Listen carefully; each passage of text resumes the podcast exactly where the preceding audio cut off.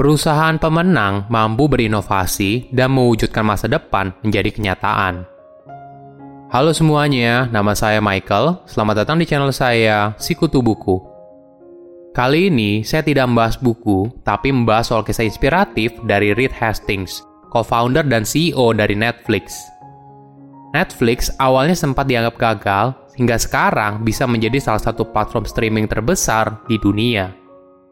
Sebelum kita mulai, buat kalian yang mau support channel ini agar terus berkarya, caranya gampang banget. Kalian cukup klik subscribe dan nyalakan loncengnya. Dukungan kalian membantu banget supaya kita bisa rutin posting dan bersama-sama belajar di channel ini. Reed Hastings lahir pada tahun sembilan belas enam puluh di Boston, Amerika Serikat. Saat masih sekolah, dia bekerja part-time untuk menjual pembersih debu dari rumah ke rumah selama setahun. Kemudian, dia melanjutkan kuliah jurusan matematika di Bowdoin College dan berhasil meraih penghargaan atas risetnya di bidang matematika pada tahun sembilan belas delapan puluh satu dan sembilan belas delapan puluh tiga. Dari usianya yang masih muda, Reed punya jiwa sosial yang tinggi. Setelah lulus kuliah, Reed melamar untuk jadi guru matematika pada misi pasukan perdamaian di Afrika. Pengalaman ini ternyata membentuk karakternya di masa depan, yaitu melatihnya untuk berani mengambil resiko. Setelah kembali dari Afrika, Reed mengambil kuliah lanjutan di Stanford University pada tahun sembilan belas delapan puluh delapan. Sebelum mendirikan Netflix, Reed sempat bekerja dulu di perusahaan teknologi bernama Adaptive Technology pada tahun sembilan belas sembilan puluh satu. Kemudian, dia keluar untuk mendirikan bisnisnya sendiri, yaitu Pure Software.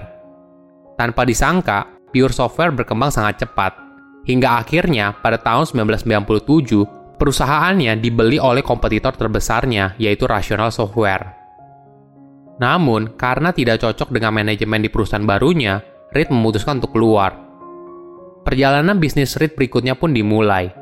Reed bersama dengan Mark Randolph mendirikan Netflix pada tahun sembilan belas sembilan puluh delapan. Saat awal didirikan, jangan dibayangkan seperti Netflix sekarang yang menyediakan layanan streaming. Pada masa itu, Netflix menyediakan penjualan D V D dan sewa film dalam bentuk D V D yang dikirimkan ke rumah penyewa. Prosesnya seperti ini. Pengguna memesan film yang ingin mereka tonton di website Netflix. Lalu, mereka akan menerima film yang mereka inginkan dalam bentuk D V D yang dikirim via pos. Ketika sudah selesai nonton, pengguna tersebut tinggal mengirimkan D V D-nya kembali ke Netflix. Saat itu, target pasar Netflix adalah orang yang rumahnya jauh dari tempat rental D V D. Mungkin sebagai informasi, di zaman dulu sebelum internet sekencang sekarang, kita menonton film itu dari D V D. Jadi pada masa itu, kita banyak menemukan toko rental D V D di berbagai area.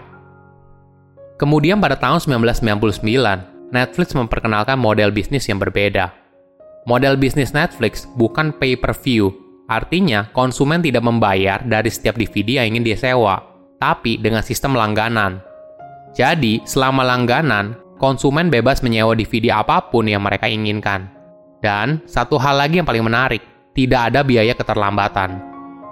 Karena model bisnisnya bukan pay-per-view, Netflix tidak perlu memaksa konsumen untuk segera mengembalikan D V D yang mereka nonton. Tapi, kalau konsumen ingin nonton film yang lain, mereka harus mengembalikan dulu pinjaman D V D yang lama ke Netflix, baru boleh sewa D V D yang lain.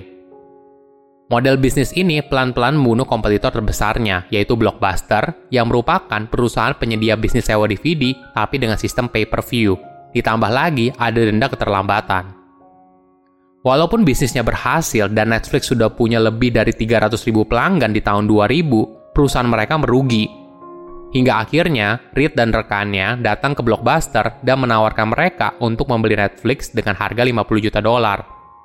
Namun, Reed dan rekannya malah ditertawakan oleh C E O Blockbuster pada masa itu. Kerjasama bisnis yang gagal dengan Blockbuster memaksa Netflix harus berjuang untuk bertahan hidup. Pelan-pelan, bisnisnya kembali stabil dan keuangannya pun membaik. Pada tahun dua ribu tujuh, Netflix memperkenalkan sistem streaming di mana pelanggan bisa langsung menonton film yang mereka sukai tanpa harus menyewa D V D. Walaupun sukses sebagai perusahaan penyewaan D V D secara online, Netflix tidak berhenti sampai di situ.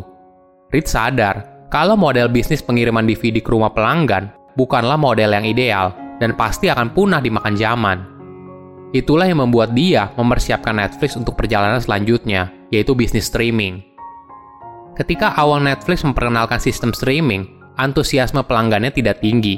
Apalagi mereka menaikkan harga langganan penyewaan D V D agar memaksa para pelanggannya untuk beralih ke layanan streaming. Hal ini tidak menghentikan Netflix untuk bertransformasi, dan ternyata keputusan Reed untuk berubah adalah pilihan yang tepat. Pencapaian terbesar Netflix berikutnya yaitu pada tahun dua ribu tiga belas. Netflix lalu membeli hak tayang agar sebuah program bisa ditayangkan di Netflix.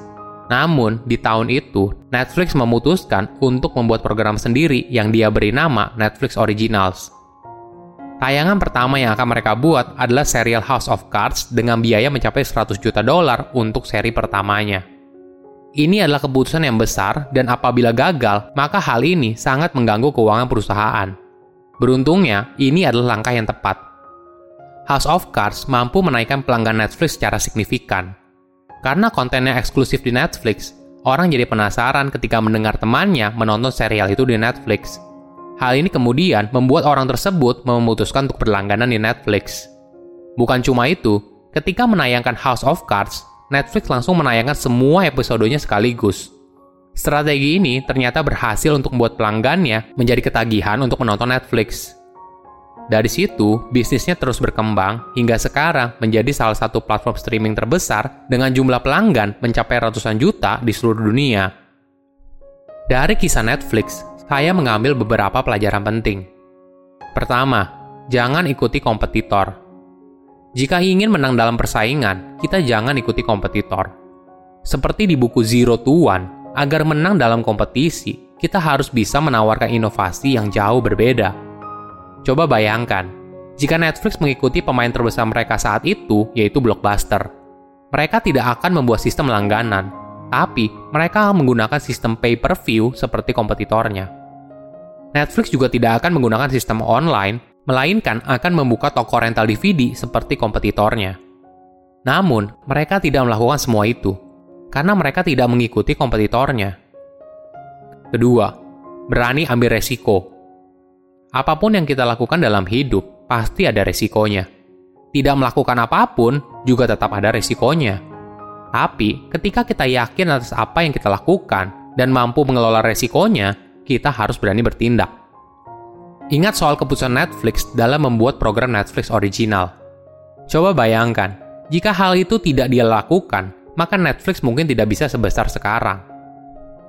Ketiga, produk yang sederhana. Netflix menawarkan produk yang mudah dimengerti oleh pelanggannya. Dari awal, pesan Netflix sederhana. Kamu bisa nonton film apa saja, dimanapun, dan kapanpun yang kamu mau dengan harga yang tetap setiap bulannya. Hal ini yang membuat Netflix menciptakan budaya binge-watching, di mana mereka langsung mempublikasikan satu seri penuh di hari pertama penayangan. Padahal, pada masa itu, pelanggan terbiasa nonton serial episode yang tayang satu persatu setiap minggu. Karena model bisnisnya adalah langganan, Netflix hanya perlu meningkatkan jumlah pelanggannya setiap bulan. Oleh karena itu, ketika mereka menayangkan semua serialnya secara utuh, hal ini membuat pelanggannya menghabiskan banyak waktu di dalam platform Netflix.